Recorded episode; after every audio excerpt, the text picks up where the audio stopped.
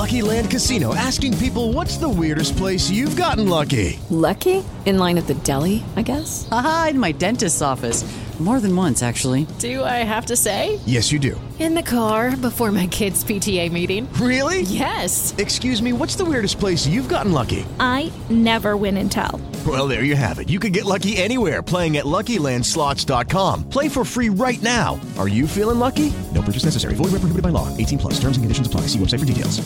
Hey guys, it is Ryan. I'm not sure if you know this about me, but I'm a bit of a fun fanatic when I can. I like to work, but I like fun too. It's a thing. And now the truth is out there. I can tell you about my favorite place to have fun Chumba Casino. They have hundreds of social casino style games to choose from, with new games released each week. You can play for free anytime, anywhere and each day brings a new chance to collect daily bonuses. So join me in the fun. Sign up now at ChumbaCasino.com. No purchase necessary. VGW. Void were prohibited by law. See terms and conditions. 18 plus.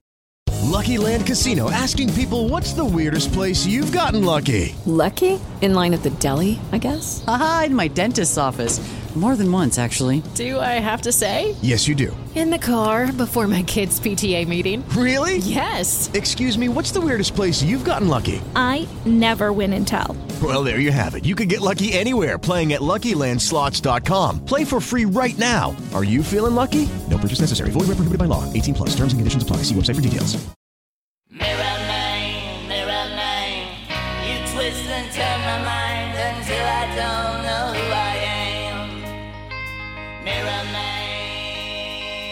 Good morning and welcome to a new edition of the Arsenal Opinion Podcast. I'm joined by Johnny Cochran and man in witness protection, Matt Candela. How are you guys doing, Matt? Why is it so dark? Why why have you been put in a cupboard? What's going on here? All I can is see is your bit- teeth. I am I am in Greece. Uh, that's where I'm watching. Where I've been watching the game. Been uh, been been sneaking looks of st- dodgy streams on my cell phone while out for family dinners and all that. But uh, I am back. I am I am outside. But I have found a Wi-Fi connection. Uh, there is no way that I was not getting on the AOP podcast after going top of the league after three games. Wasn't Absolutely happening. spectacular adventure today, Johnny. Um, how you doing? Are you okay? That smile says that you've got some things to say about a certain player today. I mean that that's come out of nowhere and it's stuck, hasn't it? It's stuck and it's in all of our heads. And I tell you what, I'm not being funny. There's a big boxing fight tonight. Most people understand that AJ is taking on Usyk today. Some great fights in the UFC. But I, I say that because the way the Arsenal fans teed Big Bill Saliba up for something quite naughty that I'm going to wax lyrical on later in the podcast with that tune that got unveiled today. It was like a fucking ring walk, wasn't it? It was all of a sudden, what's that in the stand? And everyone's like, all right, this, this one's catching on. Whack, top corner, left foot. What do you want to know? I'm doing skids. I'm here now, guys. Some people, naming no names, some people were somewhat foreshadowed what might happen when this monster, when this T Rex in Jurassic Park making glasses of water shake, when he showed up in the Arsenal team. Some people foresaw it, but we're not going to name names. We are not here to name that. We, we will be naming names. We will be naming names later, but not in this little part.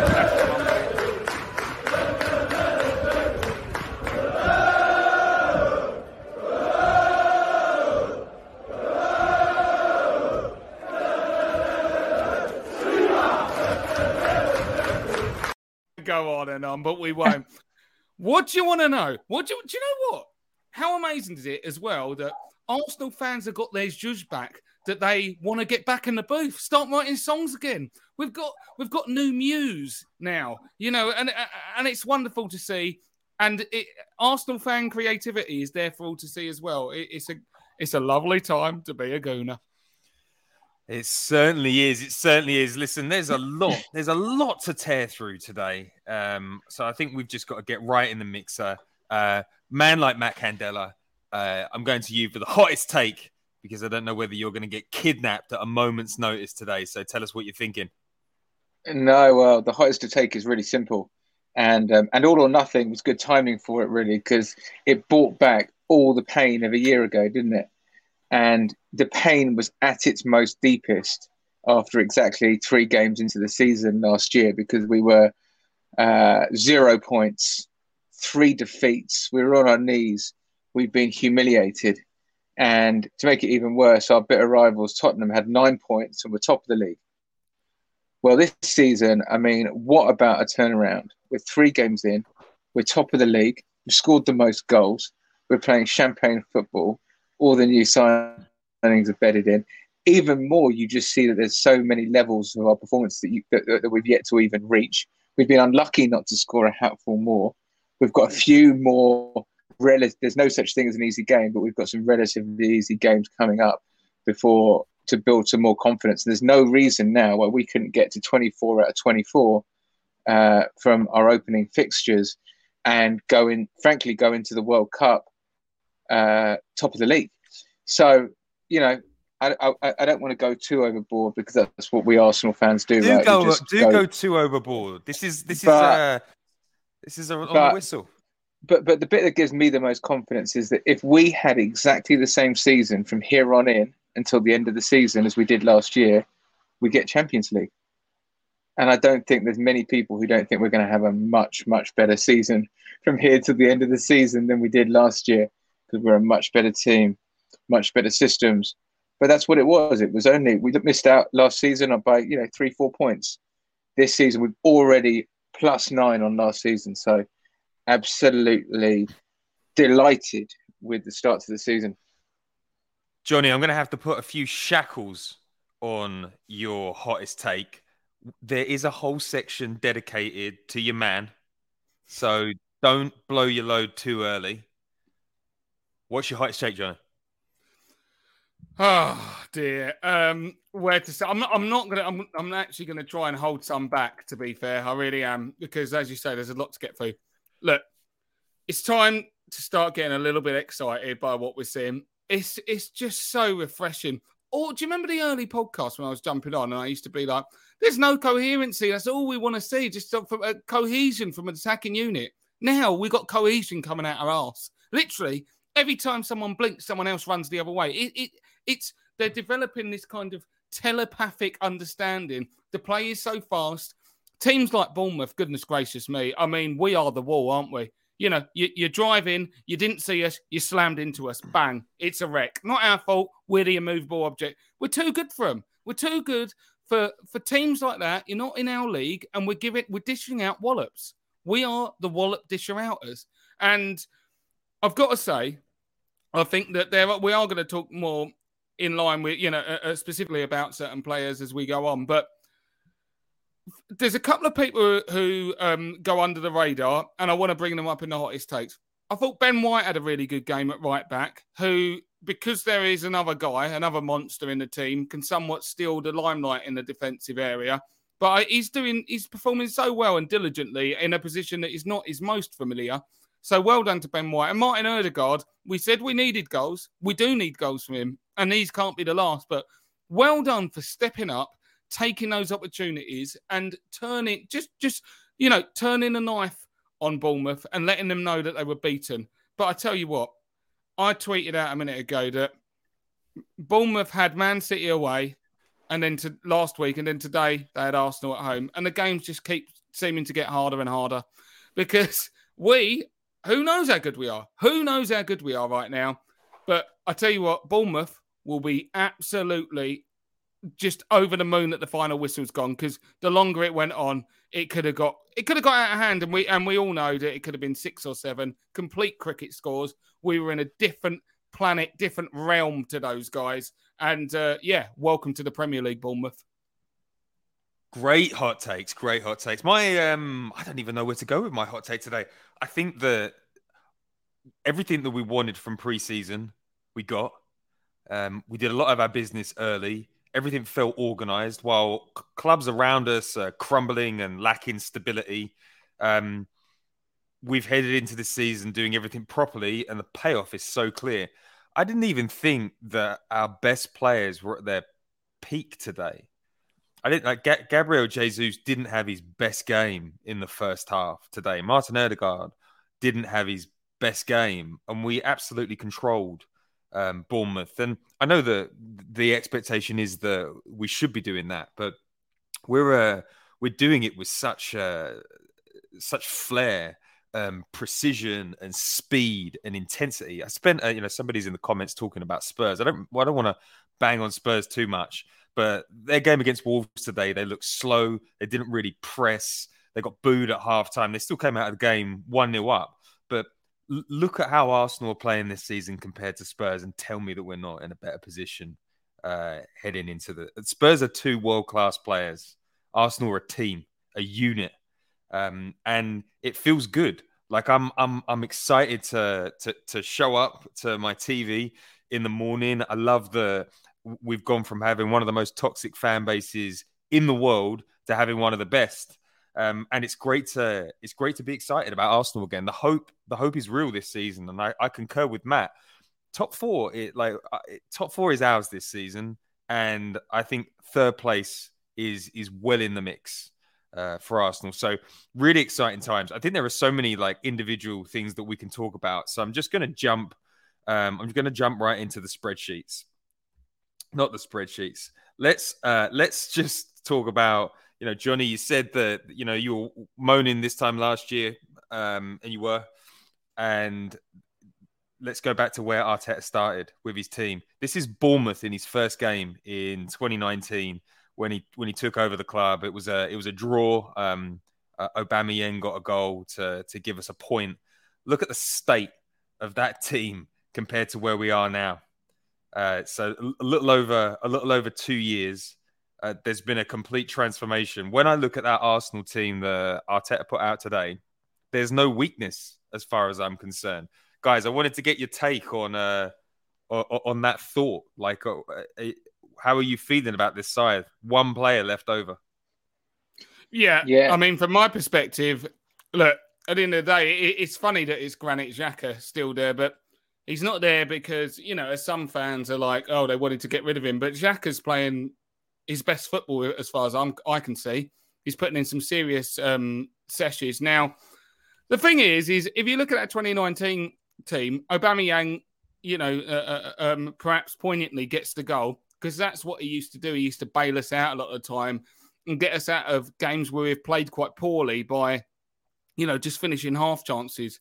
But what this is now is this is a team that can break you down from all sides. Everyone's dangerous in the team, including our defenders, who we'll get onto. But the fact is, is all throughout the team there is unity. We've got players who can interchange positions. We are so hard to play against now. You can see Bournemouth players; they're, they're not used to it. They've got Zinchenko just slipping in midfield, going, "Hold up, your left back's better than our centre midfielder." Yeah, yeah, he is. And I tell you what, you ain't even seen what our centre half's got for you coming up. But we now have. I mean, the one thing I would say and uh, let me give Arteta some flowers now. Two things that are really starting to jump out, and I think this is the time to kind of talk about. It. Number one, I've I've said in the past, it's not like Arteta has got everything right since he's been here. He hasn't. That's just just the way it is.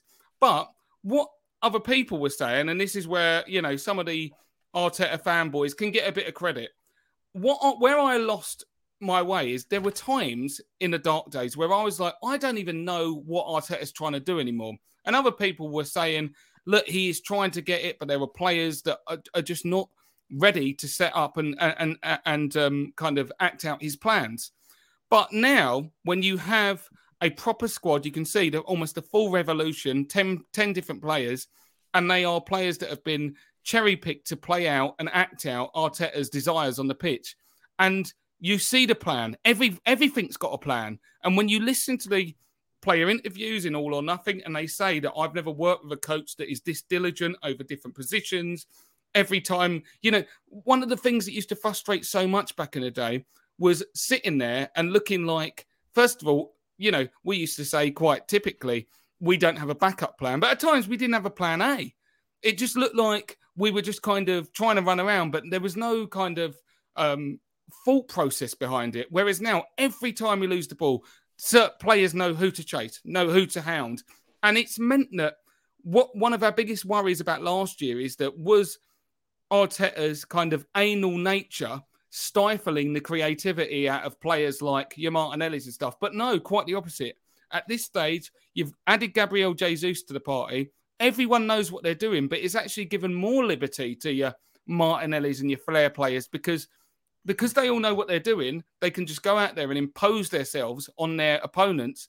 And let's face it, when it comes down to a battle of who's the best player, looking at on current form, there aren't there aren't going to be too many teams in the Premier League who can live with us because quite simply now we've got a team full of studs and we're re- we're literally ready to start kicking ass and taking names. Matt, uh, when you look at the difference in starting 11s um, and where we are now, are you, like, are you happy that we gave fans didn't just give Arteta patience? They went out of their way to give it to him. Do you know what I mean? Like, it wasn't like. Uh, like there were some painful moments over the last two years, but last season the fans went fully behind um, Mikel Arteta. Um, are you glad they did? Yeah, look, um, I think it's interesting hearing all the Arsenal fans, especially talking to all the Man United fans and saying, sort of laughing at Manchester United and saying, ah, you know, you should do what we did, which is, you know, give your team some patience and not be so knee jerk and reactionary. and of course, the that it's complete bullshit. We were terrible. We were absolutely terrible. And the main reason for that, and actually, and I think it, it was actually pointed out, I think it was in the article in The Athletic about that, that made the comparisons between Arsenal and Manchester United. But the bit that really stung all of us Arsenal fans was the bit that we had that FA Cup win. And, you know, that FA Cup win when we beat Chelsea was, felt glorious at the time. But I wonder whether it actually slowed down the progress in some ways. You know, it made us make decisions. It made us think that certain players were worth keeping around, all of that sort of thing. And maybe because we did have a lost season, we did have a lost year ultimately, and I think a lot of a lot of teams did because of COVID and and everything that went with it. But it did feel like we only started this new strategy. We started this new strategy a year later than we could have potentially. Um, but who cares? It's here, right? And I think the big thing there's there's two big things when I look at those two two different teams. The first one is just mo- the mobility, the, the the speed. Like we're just so much faster. That when I think about all those players, Mkhitaryan and Iwobi, they're not they're not physically slow, but they're they're slow of thought, or they're they're not slow in a straight line, but they're slow on the turn.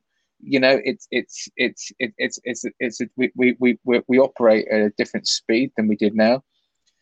And then there's one other really big point which i think is important which is you know we've been made to feel like this is just like consistent progress that's been coming on from last season but i look at that team and i look at our i think that make, you could you could make a you could you could make a case for three of our best players now being Zinchenko, Saliba, and Jesus and they all came in the summer.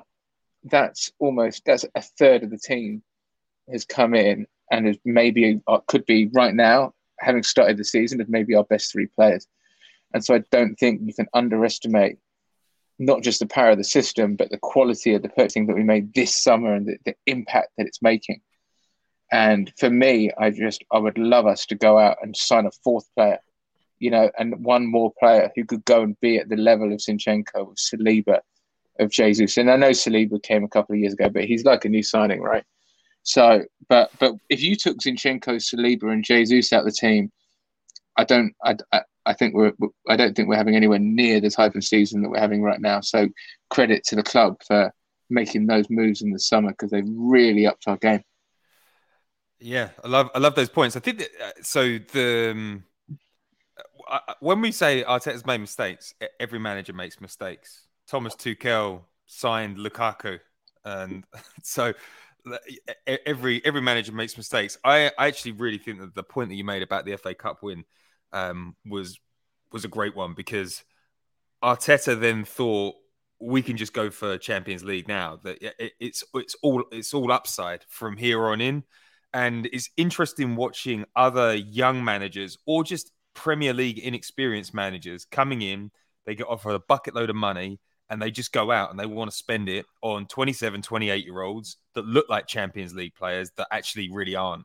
Uh, you've got um, Stevie G down at Aston Villa. They had a really clear strategy of signing young up and coming players uh, like kind of like a light version of what Arsenal were doing. And then Stevie G comes in and he's signing uh, uh, Digne, Coutinho. uh, Coutinho, like players that weren't really Aston Villa players, and now he's suffering for it. Um, you know, they were absolutely dreadful again today, and you, you'd have to think that maybe Stevie G is not going to last the season. Frank Lampard, um, another player signing the Conor Coady's of the world. Um, you know, players that are, are, are, experienced because all managers want to work with experienced players because it's easier. Um, and we had a wasted year of Arteta signing Champions League looking like uh, Champions League like objects. But one, like I think the strategy that we landed on was probably a, an a, a mix of happy accident um, of, uh, uh, and a mixture of um, self preservation. But once we realized that actually, when you sign young players, the fans really connect with them. Um, young players will actually do what you want them to do. Um, you know, Aubameyang's not going to change his game at 30 for a for a for a player that he could have played with at some point.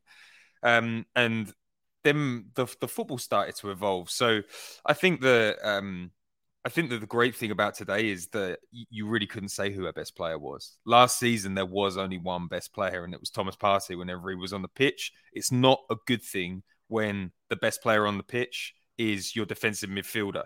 No one notices Rodri at Manchester City because there's so much so much talent everywhere else, and hopefully Arsenal are going to move into a situation where we're talking more about the Zinchenkos, the Odegaards, the Sakas, uh, the Jesuses. That's a that's a real positive, but it's um it does goes to show uh, uh, Arsenal move to a very specialist system, and when you when you do that, you have to run it through the whole club. And I hope that you know Arteta will leave at some point, and I hope that we continue this philosophy moving forward. Manchester United have gone from Ralf Rangnick, I don't want the ball football, to Ten Hag, I want the ball football, and, and, and they're they're having to rebuild every single time. But hopefully this is the this is the Arsenal way moving forward, and that we always think about that when we're hiring coaches.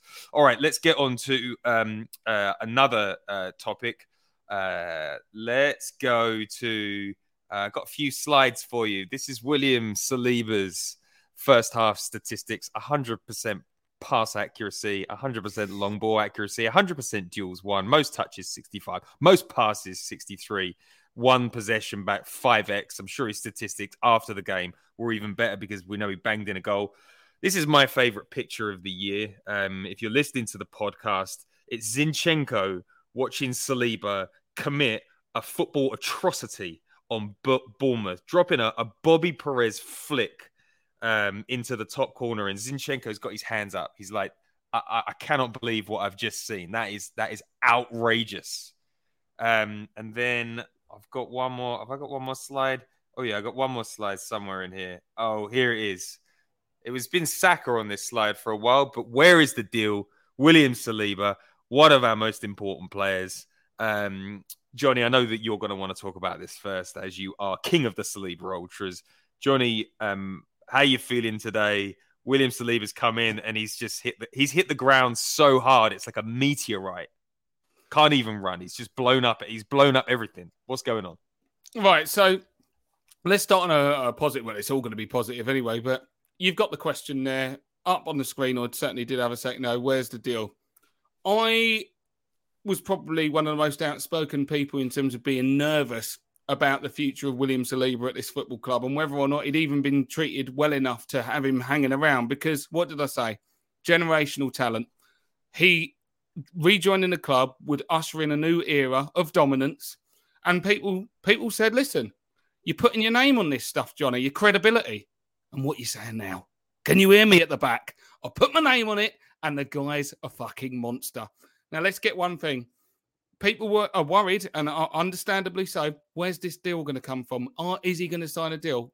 I think not only will he sign a deal, I think the deal will happen before Christmas, because what he needed to do is he needed to come in and realise that Arteta playing him in the team again was not just fool's gold. It wasn't for show. It wasn't going to be you get a couple of games, then Ben White gets eased back in. I don't think that's the case at this stage. If we're honest about things, I think it's quite clear that Saliba's already our best best defender. He is. He's a he's our best defender. I mean, what what are we talking about? When you see it, you will know. And this guy is for real. He's the best defender we've had since Sol Campbell. It is It's a. It's no. Look, I, I can't. I can't listen. To, listen to my voice. It might be crackling with excitement, with passion. This is real. Okay, he is the guy. This guy's now starting to take the piss. Give me the ball on the outside of the box on my left foot, and I'll curl one in the top corner because I've got Dennis in me as well. I've got Dennis. I've got Van Dijk in me. Who wants it? Because you're not going to be able to run me. Don't try and strengthen me. Do you remember when people, when I used to come out here and go, we need to get this guy back in the building. He's been, oh, Johnny always bangs on about Saliba. Have you seen how many headers he's won recently? What are you talking about? Where are you? Come out. Come out the woodwork.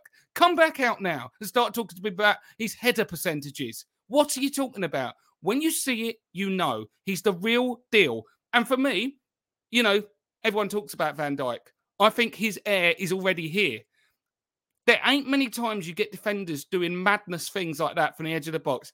The last time I remember someone doing something like this, a proper one, Vincent Kompany to win a league. And I tell you what, he's in very, very good company because I said at the time, have we just gene spliced, genetic spliced Vincent Kompany with Virgil van Dijk, you know, sprinkle in a little bit of Sol, maybe, Rio Ferdinand, I should say. But at the end of the day, he's here now and he's ours. And of course, we say, here's our contract offer, Bill.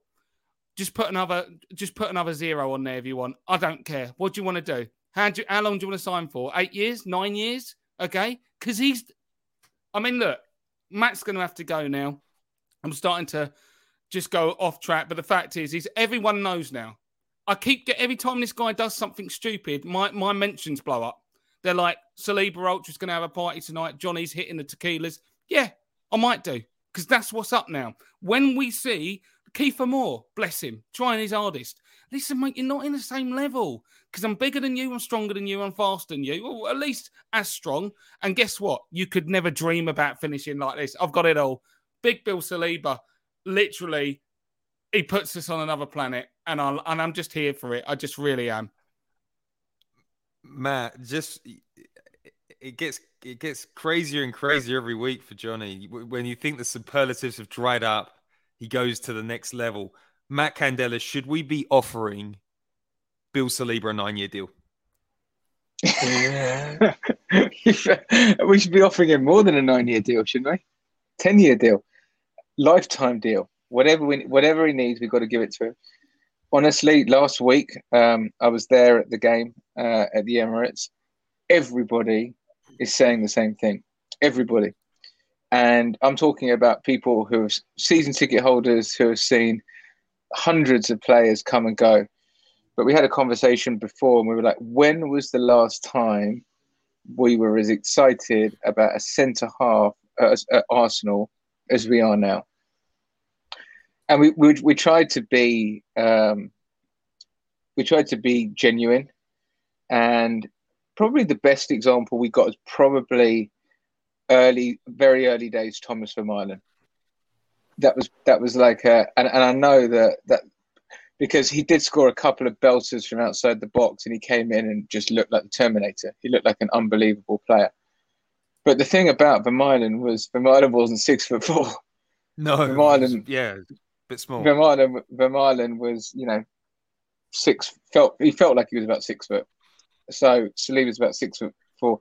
Then we then it was really well. Look, if we're really doing a comparison, it's Sol Campbell. That's that's who we're talking about here. Ooh.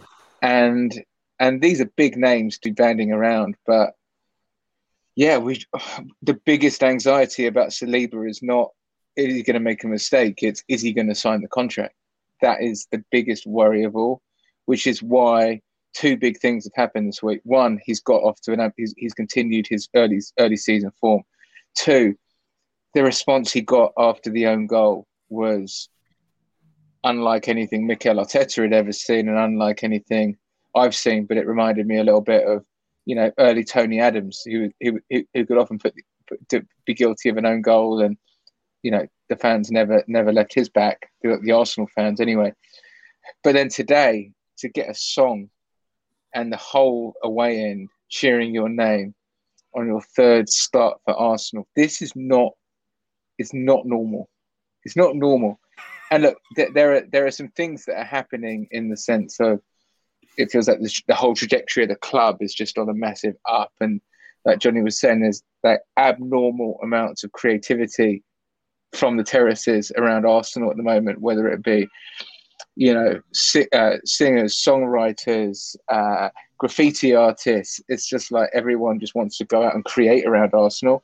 However, this is not normal. What is happening? The hype is real, and you know he just seems like such a great character. And dare I say it, I think the strength of character that he was forced to show by having a tricky two, three years where he was frankly rejected by Arsenal and then went out on loan and went through some serious family issues and and and and, and lost parents and um, I think all of that experience is now being demonstrated in the way that he's delivering and I'm here for all of it. It's just I love him. I absolutely love him. I think Arsenal fans love him.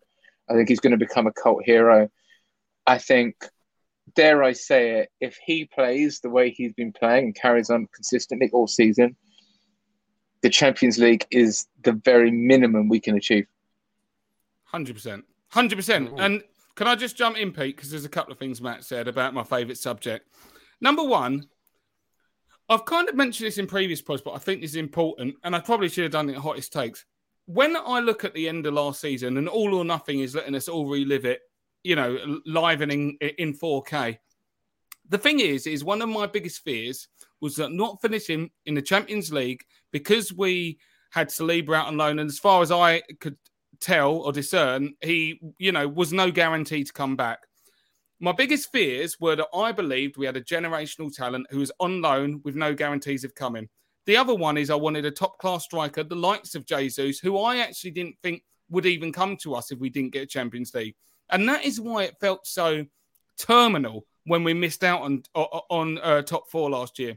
The reality is, is if you had told me we'd be in this situation, I don't even care about top four last year. What does it mean? The, it only matters when you're in it to win it. And of course, I'd rather finish above Tottenham. But if you're telling me that we've got a long term plan, i.e., these players are coming in this year, and now we look terrifying. So suddenly, it doesn't matter whether Tottenham had got in because we didn't sign a player in January that I really wanted, you know, that kind of backup. When in reality, we had an overall long reaching plan that was going to get us to a far higher level. I can buy into that, and I'm fully bought in, and I'm loving what Johnny, I'm seeing. I spent the whole, I spent the last two years on this podcast talking about the long term plan and where this club was going. it wasn't Yeah, like and- uh, No, but that's what I'm saying. And I'm saying that I've been a little, you know, I was dealing with the realities in the moment rather than the things that you're saying, like, oh, yeah, we've got a long term plan. But I couldn't, because in the past we'd had our fingers burnt with transfer you've been windows. hurt in the past. Yeah, Johnny. yeah, but I didn't trust that we would get all of our targets, but we have, and now it feels delightful. Last thing on Saliba quickly, he is a guy that, as Matt said, he put it brilliantly. When you're coming in, you're three games down. Remember, this is a guy who was an Arsenal fan as a kid. He just wanted to come and show what he can do. Within two games, he has been the best player, best defender we've had in every game. Even the one he scored an own goal is the best defender as far as I, I, I was concerned. And now he's got a chant already, and he will absolutely feel that he is part of the fabric of the club already. They're singing his name. He knows he can get that energy that is a fan favourite. And I tell you what, I think sky's the limit here because the only key, the only chance we have of keeping Saliba for, say, six years or whatever, is if he really falls in love with this club and wants to captain the club and lead us on to, you know, future glory. And I think that seems to me, you know, we've all got eyes and ears. That seems to me what is actually happening. We fell in love with the player. We know that this guy is absolutely symbolic of what we want to do. And I tell you what, long may it continue. Yeah, I, I, like it's, it's very difficult to top what you two have just said because you've covered a lot of ground, and I agree with it all. I think the I think the contract piece is important, but I'm not overly concerned about it. Like William Saliba is uh, 21 or just about to turn 22. He's incredibly young to be getting starts in the Premier League. He fits the system perfectly. Fans um, supporting him after he scored an own goal, those sorts of things factor in. Having your own song um, after three games, that will factor into the decision and getting some guaranteed money and a long-term contract and feeling part of a club. No, it doesn't have to, you know, you, you go to Madrid or wherever you're going to have to fight for your place. There are no guarantees. There's no guarantees anywhere else but you kind of feel that there is at Arsenal at the moment. And it, when you're an Arsenal supporter and your club comes to you and says, "Here's a four-year deal," probably put him on 110, 120 grand a week. Um, he will he will get a, a good sum of money because you know we've been slow out the gates on this one but I think he looks I think he looks happy. And the great thing about Arsenal's strategy um, of of signing in young players is you've got a whole collection of players that are between 21 and 25. They've all committed to long term, and you've got like top top class players like Zinchenko and Gabby Jesus at 25. Why would you want to go anywhere else? Arsenal's business isn't even finished yet will probably will probably. I'm, I'm, I don't think the midfielder is an absolute priority, but Youri Tielemans being out of the starting eleven today, I think Leicester are going to come with a begging bowl for to Arsenal. Please take him off us because they need money to spend. So I think Edu has played an absolute blinder here if that's what's going on. Arsenal are going to go for a winger, and it's not going to be Callum Hudson-Odoi. I don't think it will be somebody that's got um, goals and assists to the record, and then you've got a complete. You you basically got a complete team ahead of schedule as far as I'm concerned. Why would you want to go anywhere else if you're William Saliba? And I also think, you know, Matt, you were saying uh, highlighting Mbappe. Mbappe is uh, similar age. Um, I think he's 23. Uh, but Mbappe's been around since he's 17. He can sit on going into the, the final year of his contract, and it's fine because he's Mbappe. He's been around for a long time. I don't think the people around Saliba are going to be advising him that he wants to be the main story every week because he's not signing a deal. I don't think that's good for your your mental health. I don't think it's good for your game, and I don't think it's good for your teammates to to behave like that. Um, but I would like I would like him to sign a new deal. I'd like Martinelli to sign a new deal, and I'd like Saka to sign a new deal. But uh, like overall, his start has been absolutely sensational. He he almost feels like um, a bit of an old head in that defense. I, I, I don't know whether you noticed today. He's got Gabriel, uh, centre back Gabriel, hair transplants Gabriel. He he's a bit he's a bit of chaos to me, and I noticed that William Saliba is kind of dropping in a little bit just to see if he does a little madness. And you're like, it's it's that's maturity. That's that's um do you that's uh, do, maturity beyond his years. The biggest thing for me that's going to happen in the next month is that the strongest Arsenal team probably has Tomiyasu at right back because he's a natural right back. Yeah. And I'm really, really intrigued to see how Arteta handles the White Gabriel Saliba three into two because I think that's sort of got to happen and it doesn't have to happen urgently because Tomiyasu's coming back from injury. Maybe he'll do it after like a Europa game where he'll give someone else a run and if they play well then they'll stay in or, or something like that or we'll try out a different but I'm intrigued to know what you guys think. Do you think that you reward like like like like for I me, I, I feel like Saliba Saliba's the first name on the team sheet, and you might put Ben White next to him. But I'm interested the to see what you think. thing is that um, Arteta said uh, Ben White loves playing at right back. That was the interesting comment. If he loves it and he's good at it, he, you know, because he's he's an attacking player. He likes to get forward, um, and I don't, I, I don't know. I'm almost feel like there's not a lot in it between Tomiyasu and Ben White at right back. Agreed. If anything, the, the, the delivery from Ben White in that inverted position is better. I, I don't, I don't, I don't agree with that. I don't. Agree. I oh, think that's a classic I, I, case of of when when Tavares has, has, had a couple of good games and we're saying Kieran he's better than Kieran Tierney. I think it's you're blinded by by some good performances and what you're seeing. But Tomiyasu is a proper right back.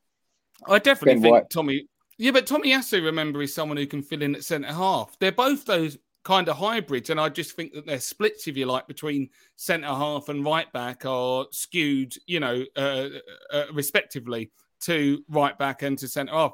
I don't think the drop off's too dramatic, personally. I do because just because I think, and that's no knock on Tommy Tomiyasu, it's more to do with the fact that Ben White's playing at a high level. And Matt, I'd probably have a little bit more uh, kind of uh, time for that aspect that you were pointing out about being like a prisoner of the moment.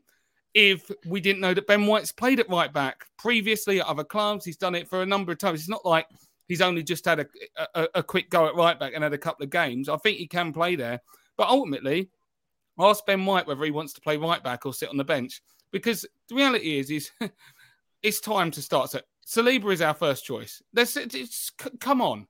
He's it's a it's a different kettle of fish. It feels different come on, guys. You've all you've all got everyone knows it. We watch Arsenal, it feels different at the back. Balls over the top. Oh, their strikers running onto it. I'm not getting sweaty palms anymore. Hey, Saliba, go and go and knock him off the ball, pass it back, and let's get going again. It's calm. I'm calm because he's calm because he's a bully and he bullies people and he just knocks people out of the way. And if you need him to, he'll whack one in the top corner on his left peg. What's I up? can't wait. I can't wait for you guys to meet one day. Be- Oh my God. Oh my, I, I, I follow him. You know, like when kids meet their heroes. Like I, They say I'm never follow meet your Johnny hero. in with a camera. yeah, exactly. Like, You're gonna "Oh." you're gonna look about you're gonna look about four foot tall, I think, next to him. Just like I'll comb my hair out that day. Don't worry about it. I'll try, Yeah. try and equalise. All right, all right, lads. There's um a little bit too much positivity, so we are gonna um I do want to flag uh, one thing that was a little bit of a worry. Arsenal are still quite uh, an immature team, just by nature of our starting eleven. Will probably be the the youngest starting eleven in the league again. And I I thought that there was a little bit of sloppiness again defensively in the second half. Um, Aaron Ramsdale is fast becoming a miniature lord of chaos. Um, I thought he flapped at a few crosses. Um, there was that moment where he wanted to distribute quickly. He wanted to fizz one of those um, low drop kicks in um, to Jesus or Martinelli running in, and uh, a player sort of jumped at him and uh, he he fluffed his lines and he, he complained a lot, but that was not um, that was not a foul. That was not eh, getting in the way of the game. Um, but it wasn't just him. We got a little bit sloppy, and I worry that we're going to get punished. I mean, we we, we nearly got punished against Leicester. Um, do you two have any concerns about some of the sloppy moments today? I mean, it, it, I think Brighton, Bournemouth had one shot on target, but it did feel like they got into some dangerous positions and they were a little bit too close to the the goal line on a few occasions, even though they didn't manage to get a turn off it. Is it uh, is is there is there a worry there? From my perspective, it's a case of first of all, I think overall everyone played pretty well. I do think there are certain causes for con- concern at the back. I thought that Gabriel was a bit shaky in the first half. A few, you know, you kind of pointed to it, Pete. When you look at the Saliba Gabriel comparison, Gabriel has was always a bit rash at times with the way that he played. I find it refreshing because it's nice to have a centre half who wants to use their physicality to, you know, dominate their position and dominate the game. So it's not like, eh, you know, that's overly problematic in of itself. But these are the games where it looks panicky. And last season, if Saliba wasn't in the team next to him, and this is what I'm not trying to overplay it, I think that they're working out a balance with that cover that Saliba offers with his pace and the calming presence that it overall, as the sum of the parts, looks, you know, quite, you know, quite uh, solid and sophisticated. However, I think that Gabriel at times still has that in him. The Ramsdale stuff, I'm not going to bag on too much. We talked about it in the Patreon before the whistle. There are some fans coming out here that we're too critical and stuff. The fact is, is you're not going to get three guys who want Aaron Ramsdale to be a success more than us. We love it. We love the Ramsdalians. We're all we're all bought in. You know, paid up members of the Ramsdalians, but we can't deny what we're seeing. And there are a number of uh, uh, occasions in the game where he looks shaky. I mean, there's no point in giving him all the flowers when he has world class games like Leicester last year. If when he plays like he has been for, it's been a little while now, if we're honest, you can't draw legitimate criticisms. And I don't actually think that the issue you were talking about, where he tried to clear it and the guy got in his way. Do you know what? I'm gonna I'm gonna be on his side there. You can't actually start doing that. You can't jump in the way of a keeper when they're when they're doing it. The referee would call it back. And for some reason, you're allowed. Like if he had hit the ball, obviously it would have got called back. But if you jump in front of someone and get out of the way, try and with them, you have to leave the goalkeeper's ability to distribute the ball unimpeded. And I would count that as an, eh, you know, eh, he's been impeded because someone's jumping in it, trying to startle you. He has to pull out of that kick because he might injure himself. That's why I've got sympathy. Do I have sympathy for him coming out and flapping at crosses about three or four I counted? No, I don't. And that wasn't happening when he first started at Arsenal. And I want to see him getting back to that stage because I do think that when you're playing against better opposition in Bournemouth, you're going to start coming unstuck. When it's Salah and not Kiefer Moore, you're going to start seeing balls getting banged in the back of our net. And so, Scamacca at West Ham, you worry about one of those big boy strikers that's got a little bit more quality. Well, yeah, but you know, in general, there are just teams where they've got loads of quality throughout the team. It's not just one guy. Bournemouth don't have that, as we've shown today. But you know, I think that those that is certainly an area, keeper and defence, where we can still make improvements. But realistically, I didn't really feel that much in danger throughout the whole game. I felt that we managed their strikers really well. We are completely in control of the overall, uh, you know, play of the game and the ebb and flow of it.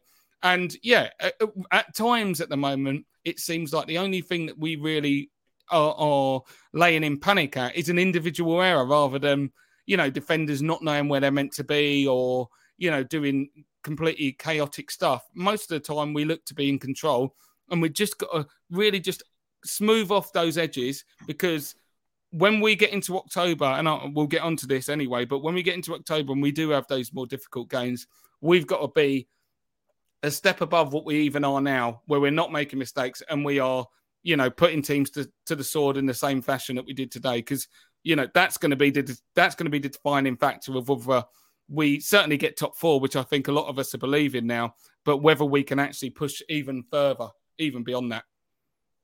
Matt, do you put uh, some of the defensive sloppiness down to um, a, a, lack of maturity, or are there underlying quality issues that we're not thinking about right now?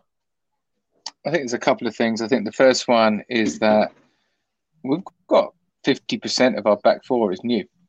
We've got Zinchenko's new, we've got Saliba's new.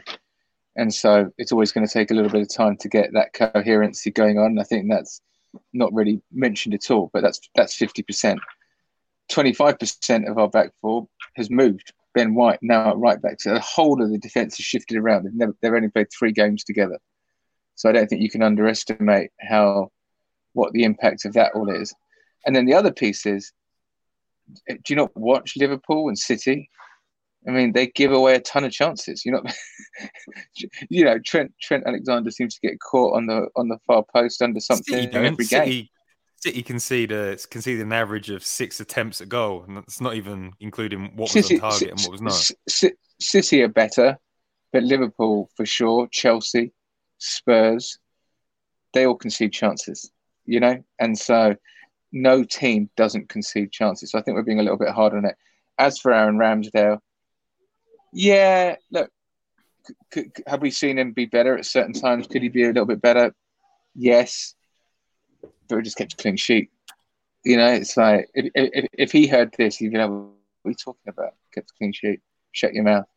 And um, and I'd much rather go along with. It. I think I think that there are other there are some other areas of concern in in the over, in overall team management, but I don't. I think the defence will will clear itself out, and I think it's perfect that we've got this relatively easy run of games. I mean, it's like how close can we get to 24 out of 24 is all I'm thinking. 21 out of 24 or 20 out of 24 would be incredible. Immense. 24 because then would be, would then be, it's be belief. perfect. It's belief going into the international break. It's belief going into that Spurs game, and I want to really fucking beat Spurs.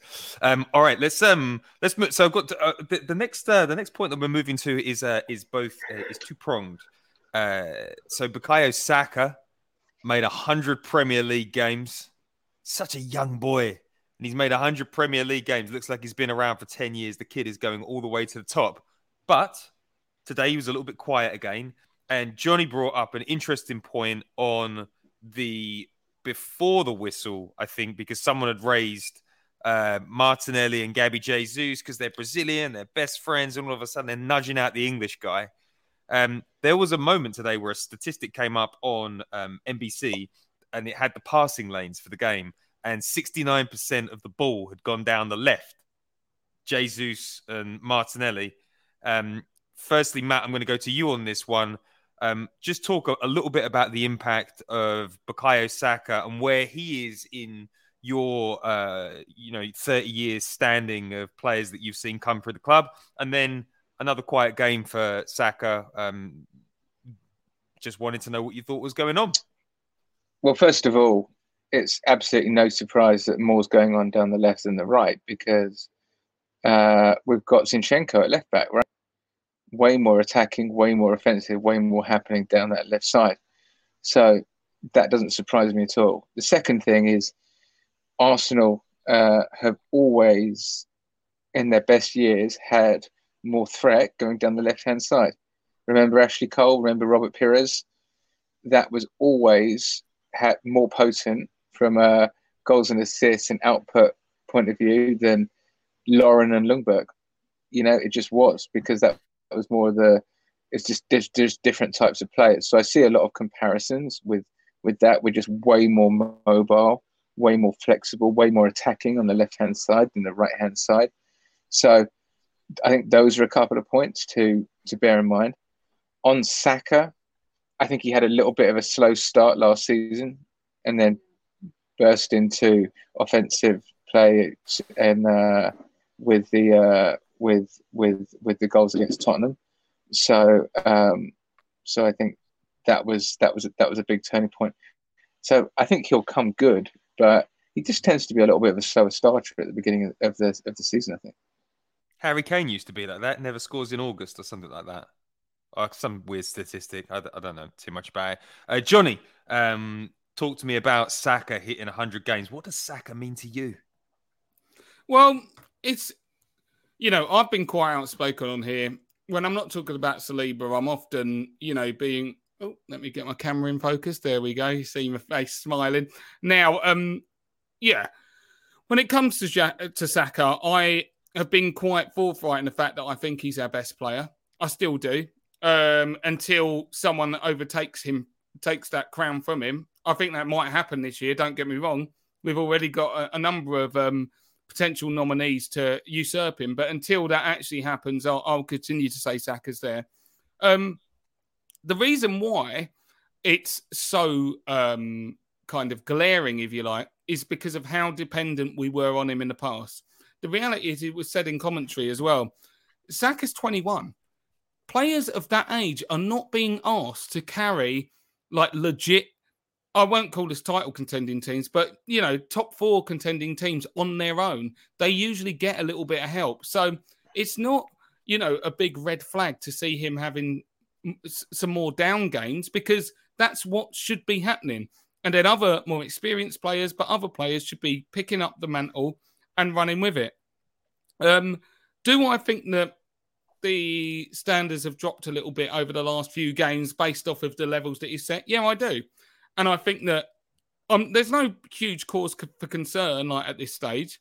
Um, but um, unlike Matt and some people in the comments there as well, who said that Zinchenko was the reason for us playing down the left, and I get that. And listen, you might be right, but I don't really see it like that to try and draw the um, Ashley Cole Henry comparison and all of that that stuff, it's not because Ashley Cole was playing down the left or Bobby Pires, as far as I'm concerned. It's actually because Henry used to drift out to the left, so that dictated where our attacking play would often go because he was the prime mover in our system. So when he goes left, then Pires would go in and Ashley Cole on the overlap. So it's not that Ashley Cole was a good left back. The, the only reason why it happened is because our main man. And what I would say is to draw the comparison, that's where the Jesus thing comes in. If he wants to start drifting left all the time, then he's naturally going to. He is still our focal point. It's quite clear that he's our focal point, and so he's going to drag some of the action out there.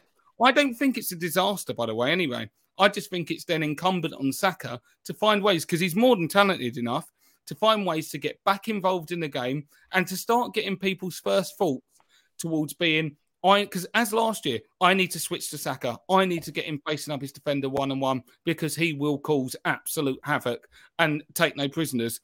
So I do think that you know it's a slightly slower start, and I do think that Martinelli has shown that he is you know chomping at the bit. But also, you might say that Martinelli, though he had some really good periods last year, didn't really hit the heights that we would expect of him last year. And so now he's getting back towards Saka's level rather than Saka dropping his level dramatically. It's not like he's having stinkers. He's just not quite, you know, the difference maker that he was so often last year. And I just think that if we're talking about, you know, where Saka standing stands as we speak right now, I'm saying that last season I was openly saying that we had no world class players, and I thought that we had one who, on his best day, was nudging up to it or, or getting towards it, and that is Saka. I think that's a different case this year. I think that there are a number of players who I don't know if they've hit world class levels yet, but they're they're all like looking like they could get in and around it. And I'll include Gabby Jesus in there, who looks like he could be a world class striker, no question about it. But um, I think Saka. But Johnny, we've only had three games, so what's the difference? How, how have they gone from not world class to world class in three games? No, well, obviously Jesus is like an, a, a new signing for us. yeah. Uh, Yeah. He, he, he's a, he's a new signing. Um, Saliba is not a new signing, but has just started playing for us. For instance, do you know what I mean? Like Zinchenko played three games for us, but they were playing at City last year, or not playing, as the case may be. We've seen Saka for at least three seasons worth of playing every game, and so we tend to have expectations of him now. And I think that not only has he got there, but the only other person who's added his uh, name into the hat, if you like, I believe is Martinelli, who is showing that his ceiling is as high as anyone in the teams, but he just needs to work on getting that consistency, which hasn't been a, an issue this year. He looks ready to roll and he looks like he's going to make that jump this year. But it's now, you know, when we talk about it, about how certain players playing really well improve everyone's, um, you know, workload and enthusiasm and output. I think that's what you're going to see. And I think that Saka will start bouncing back, if not next week, then very soon. And he's going to be a, a complete difference maker again. Well, I, I agree with all that. Bukayo Saka is actually 20 years old until September. 20 years old. Insane, isn't it? Unbelievable. His fake Yeah. ID in the US says 21, mate. He was Oh. out getting smashed. Yeah, yeah, 21. Absolutely mad. All right, let's talk about um uh, let's get some some a little bit of numbers up there. Uh pretty dominant display today. Uh 3-0, two goals from Martin Odegaard, who we were wondering if he could find the back of the net, and he certainly did. Gabby Jesus deserved his goal to be onside. I wish referees would just give players the benefit of the doubt when the goal is beautiful. Um 14 attempts at goal, six shots on target. That is pretty healthy uh, and minimizing Bournemouth to just uh, one measly shot on target. Fantastic. But the the the slide that we're all looking to see, Arsenal, Oh. top of the league, top of the league, three games, three wins, nine goals, two clean sheets. Um, guys, we're we're seriously rocking. Matt, do you think that it matters where you are after three games? Like, what does what does it mean for the rest of the season? I just think it matters to get nine points on the board so early, because ultimately we know what we've got to do from a from a, from from a, from a point standpoint. You know, I, I can't even remember how many we got last. Was it was it seventy odd last season? We ended up with 60, Um, 69. sixty nine. Yeah, but like the fact that we're, you know, almost at almost at ten. that's like a seventh of what we did in the whole last season, and we've done it all in the first three games. So it's not about necessarily being top of the league after three games, although that's nice. It's about getting those points on the board with the minimum amount of fuss and ticking those games off. So you know, it's it's it's just great to great great to see that. You know, Johnny, when you look at this table and think about where we were last year, think about the despair going into the international break. When you see us with the same amount of points Spurs had at this time last year, um, how do you feel about it? And, and what does what does this do for confidence with the fans and the players? Well, it's delicious to see, isn't it? And listen, guys, you know, the season has kicked off. We're not at top of the league because our name begins with A. All right, we're there because we're the nuts. That's it. We're back where we were back where we belong at the summit. And you know what, City, you might end up getting back if you get a couple of goals tomorrow. Uh, tomorrow. But the reality is, is you know, if things carry on the way they are, it's a two-horse race. I mean, we are looking. No, I, I, I'm being a. That was a bit tongue in cheek. The fact is, is I I am refusing at this stage to come out on here and start saying things like we might be in the title race. I won't do something like that. But could we? Could Yeah, I, know you're thinking it. I know, I know you're thinking it. You want to say it. I know that you. there will be a time there will be a time when that might start coming out what i would say is this is um the reality is if we want to have a special season we have to take care of these games and i know it feels good to see what we're doing but these are the easiest games the easiest run we're going to have probably throughout the season when you look at our fixtures The fact is, is we need to put all these teams to the uh, to the sword. And I, I said it in in the summer. I think Matt did as well. We need to be top or very, you know, very much representing top by October by the time the game starts because it will start to even out. We've got to do Tottenham because we're better than them. We look miles better than them at the moment. And I want to give them something, you know, nasty. But that is why, you know, let, let's be clear about this. We could have scored four, five, maybe six today. It's so important for these Arsenal teams, this Arsenal team, I should say, to start showing their teeth. And to one of the things that were introduced under that Wenger era was we'd score a couple of goals and then just ease off. We wouldn't give teams spankings in the way that other teams would do to us. It was horrible to see. We need to go in there and just rip people apart and go, you clean it up. That's what we need to do. And now it looks like we're starting to do that. And we're going, no, we're not taking players off after 50 minutes.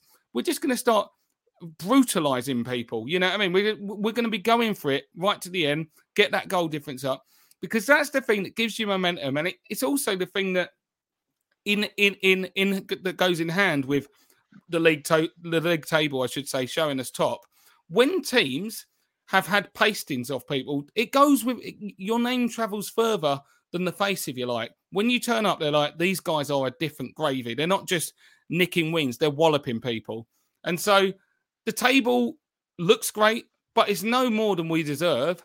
And I think that we need to keep this form going. No one's going to want to face us. We do need to start, you know, savaging some more teams and really getting out, really getting the mystique of Arsenal back because that's what's starting to come for me. I feel like teams are going. We don't. We don't want to play them. They're, they're going to do something crazy to us every time. Every time we've played a team this season in the Premier League, we've gave them. We've been too much for them to handle, and I love it. It's so great to see. And um, yeah, overall, if we continue on this kind of form, there's no reason why we can't stay right in and around where we are, at least till the turn of the year, in my opinion. Yeah, I agree with all that. When we had a really good run under Unai Emery, um, you know, we were, you know, pushing near the top of the table. We were singing, "We've got our Arsenal back" uh, at Fulham, but the underlying structure of the club, uh, well, the underlying structure of the squad was a mess. Um, our XG numbers were in the toilet, and you never really felt that what you were seeing on the pitch was um, true. But Arsenal have got great XG. Um, the football is good. Uh, the intensity is unbelievable, and and the precision that, uh, of how we're moving the ball around is fantastic. So I totally agree with it. It's, it's uh, nine points out of nine, totally deserved. The question is, can we keep up the pace? And when it comes to the big teams this year, can we deliver? And uh, I know that the United game is coming up, and maybe United will have sorted themselves out by then. That you know they always they always turn things around for us. Uh, but hopefully it's such a mess this season that won't be able to do that. Um, but the big one for me is the Spurs game because I would love to turn over Antonio Conte. All right, if you are listening to this on YouTube or watching it on YouTube, click that subscribe button so you always get the notification. And sometimes we have to sell things on here. We've got a Patreon, the Arsenal Opinion Patreon. So you go to patreon.com, you type the Arsenal Opinion in, and then you get the opportunity for £3.50 a month. I, I don't even think you can get a cost of coffee for £3.50 a month these days. Um, but you can get uh, before the whistle content. You can get Johnny doing raps. Matt Candela is going to put his put his hands, his pen to uh, some long form content um, it, it's really worth your while. We've had a lot of fun on the before the whistles because it's a little bit more relaxed. We can uh, we can do a bit of banter. We can have a a, a bit of fun, and it's not it's not quite as intense. So remember, sign up to our Patreon. We've got lots of good stuff coming um, there. Um, guys, we've come we come to the uh, to the close of the show. Uh, Johnny, I know that you like this little bit. It's the AOP AOB. Uh, yeah. What is your any other business this week, Johnny? Well, I'm going to give a little bit of um, a shout out to the people in the comments. We do read them, try and put up ones as we go as well. A few people have made the comment, which I think we could all just put our two penneth on quickly. It's about Arteta's sub substitutions and willing willingness to rotate the squad essentially.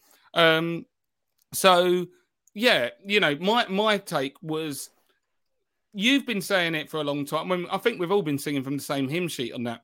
We need to use all of our squad this time because we can't have a situation like last year where certain players get overused you know, we haven't even kicked into Europa League yet. And some of these guys are, all of the starting lineup are playing lots of games. We're going to be playing Europa League games. And if they start breaking down, we are not a team that can deal with a number of big, you know, injuries in big positions. Not many teams can, granted. But when you start getting, you know, ahead of yourself, thinking about the City comparison, they got about three obscenely good players in every single position all the time. Whereas we're, we've got to be smarter with how we manage our squad in terms of the way that we go ahead. So yeah, I personally was encouraged to see Eddie and Nketiah getting about 20 minutes. It was about 73 when he came on. With added time, he's getting 20 minutes to run around. But that needs to be a thing. It needs to be needs where to be, minimum they're getting 20 minutes, maybe half an hour in games where you're going to win. When when Big Bill Saliba swings the left foot and puts the team to the sword, you know, call your subs back and go, go on then, lads. Bill's done it. He's put the knife in. So jump on, get yourself some game time. But um, overall, you know, how did how did you guys take and view Arteta's substitutions when they dropped, and uh, and were they were they the right ones? Matt, I, I agree. I agree. Uh, you know, still early days. We don't need wholesale changes. I probably agree that we should have we've done well to start the same team for the first three games. I personally would have liked some earlier subs, especially last week. Uh, I felt really, really could have benefited last week, but this week, you know, I think, I think, I think he just about got it right. Maybe, maybe five or six minutes earlier for a couple of players, um, but it's it's all it's it's all positive. I think it was interesting hearing the post match conference where Arteta said, "We need more firepower, and we're going out to get it." Uh, which I mean, they're going to get a banger of a winger.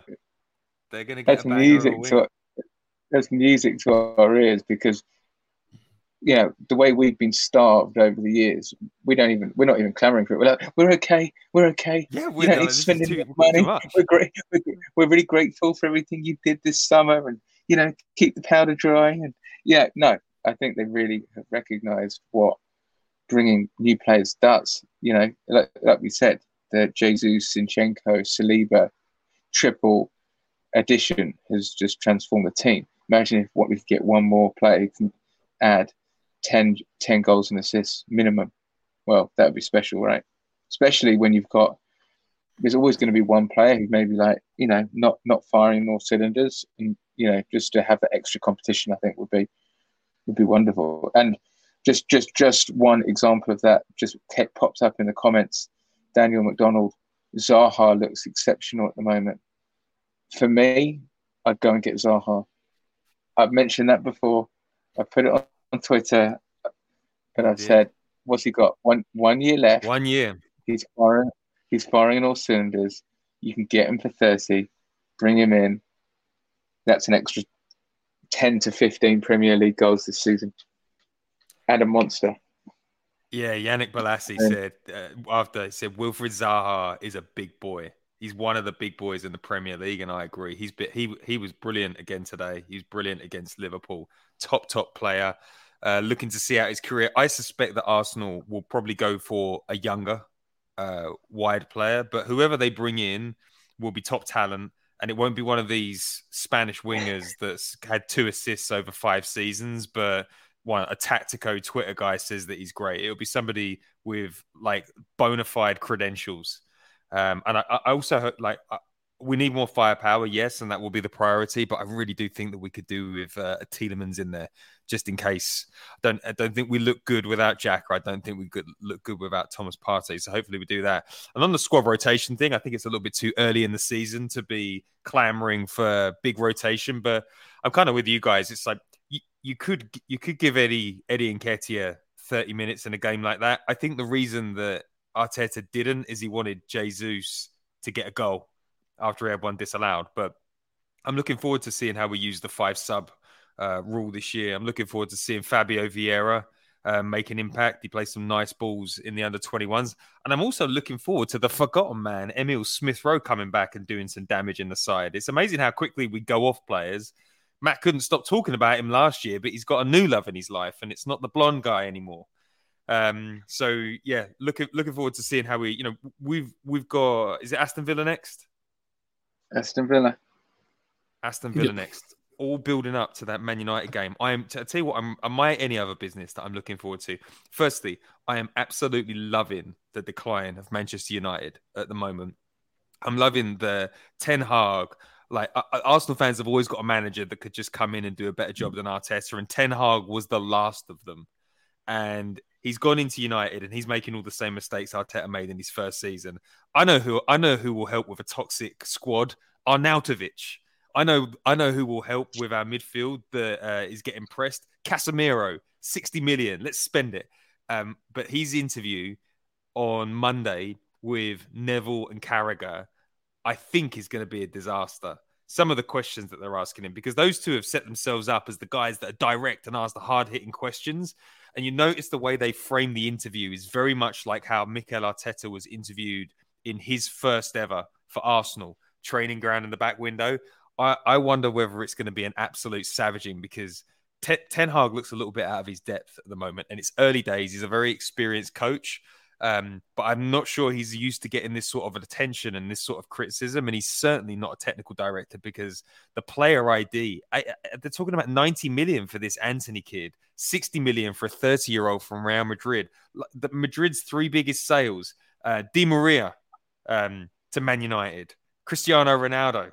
It's like it's just absolute. Uh, it's just madness. It's madness. So uh, we'll see. We'll see how that goes. So I'm looking forward to that on Monday. Um, if Fulham you are next, listening, apparently. who? Fulham, Fulham next. next. Got to be putting them to the sword. Yeah, put Fulham to the sword. Although they they were they, they beat Brentford today, and their uh, their xG was like two point seven. Still got to beat them, but Mitrovic Yeah. is a ham. Mitrovic is a big test for Saliba. A total bully. He's a, a, a man beast.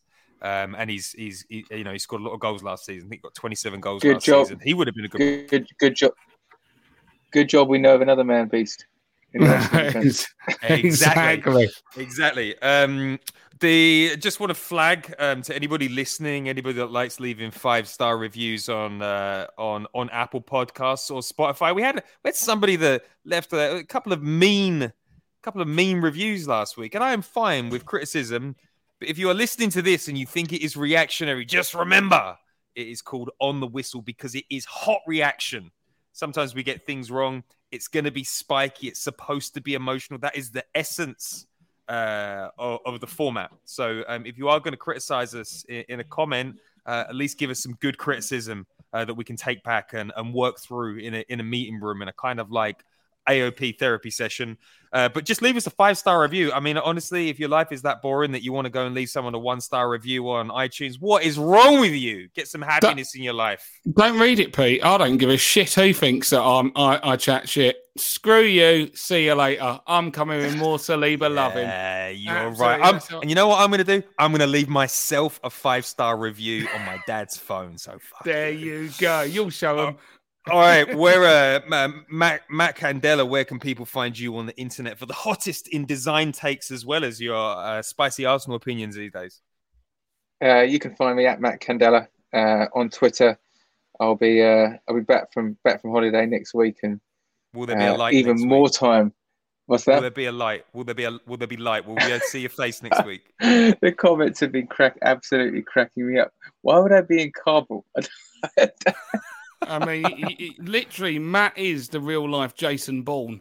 The rest of it's just for show, quite frankly. There, there's a target that's about to get taken out after this podcast ends. He's going to walk through that door and just be like, "Hi, silencer on," and then he's right, "Yeah, holiday over."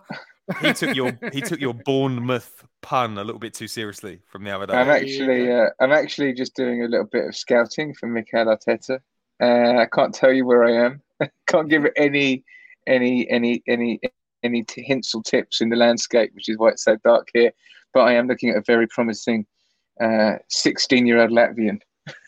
I- Lovely. I bet you are, Matt. But uh, Oh. before you incriminate yourself any further, okay? Before Johnny, before your loved ones ask questions, we'll move on.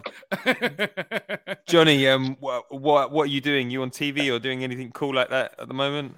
I Where was can people jumping find on you? What- Five Live earlier, and I was on with Chappers, and I was previewing the game, and I said, you know, that pretty much Bournemouth need, and the league needs to worry out and when I worry about us, and when I'm not enjoying what Arsenal have to offer these days. I'm loving the demise, the misery that Man United are going through. It's wonderful. I watch it in high def. Everyone that um, is listening to this, but he tried it by the end. At the end of the day, of course, I'm going to be bigging up Arsenal, but I always like to leave with a little jibe to Man United on the end. And he called me out. He's like, "Mate, you're meant to be talking about Arsenal. Are you having a go at, at United?" I'm like, "Can I do both? Can I do both? Yes, I can." And if you want more of that, follow me on my socials at I Johnny Cochran. Arsenal love, Man United hilarity. And Johnny, I heard that there is a legend, two legends coming to a podcast near these people on Monday. What's going on? Who have we got on the show? So, anyone who has ears and likes football will have known and would have appreciated the work of none other than the legendary commentator Jonathan Pearce. Both himself and one of the genuinely funniest men in Britain, Terry Alderton, have got a new podcast. And as part of them having their own podcast, they're actually going to come on to the Arsenal opinion for a special podcast. We're going to talk about, we're going to talk to Jonathan about um his experience of covering Arsenal over the years, you know, if he's got I don't even know the answer to this, if he's got any secret stories or run-ins with some of the Arsenal uh hierarchy that would be um that he wants to share. We'll we'll talk his views on Arsenal, a man who obviously is not very knowledgeable about football.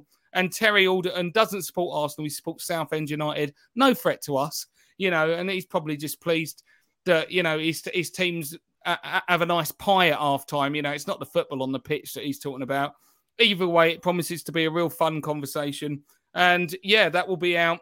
It's going to be early access for our patrons. And then it will be on general release uh, probably by the end of this next week. Didn't Big Sol Campbell manage Southend United for a bit? I think he did actually. Yeah. You need to get. I think you need to get the download on that. But Jonathan Pearce, I grew up listening to him on 1548. Nobody can get you more excited about Arsenal scoring than Jonathan Pearce. What a legendary voice. I think he does um beIN Sport. He was doing French football for a bit. Like just such a deep knowledge of the game. Love, love lis- listening to him. So I'm looking forward to hearing that. If you're on iTunes, give us a five star review. If you like this content and you want some secret bonus content, go to the, the patreon.com, type the Arsenal opinion, pay your £3.50 a month and you'll get loads of exclusive content. That content, the Before the Whistle, is exclusive. It doesn't go anywhere else. And uh, we've got good reception to it so far. So that's good news. And on that note, we will be back for the Fulham game next week, live to air. Um, so make sure you're subscribed to the YouTube channel. Have a great week. Enjoy Sunday and Monday uh, and enjoy. We are top of the league. Uh, ciao for now.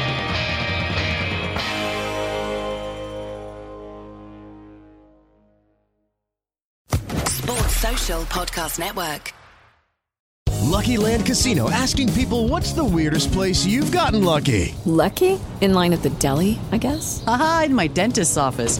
More than once, actually. Do I have to say? Yes, you do. In the car before my kids' PTA meeting. Really? Yes. Excuse me, what's the weirdest place you've gotten lucky? I never win and tell. Well, there you have it. You can get lucky anywhere playing at LuckyLandSlots.com. Play for free right now. Are you feeling lucky? No purchase necessary. Void where prohibited by law. 18 plus. Terms and conditions apply. See website for details.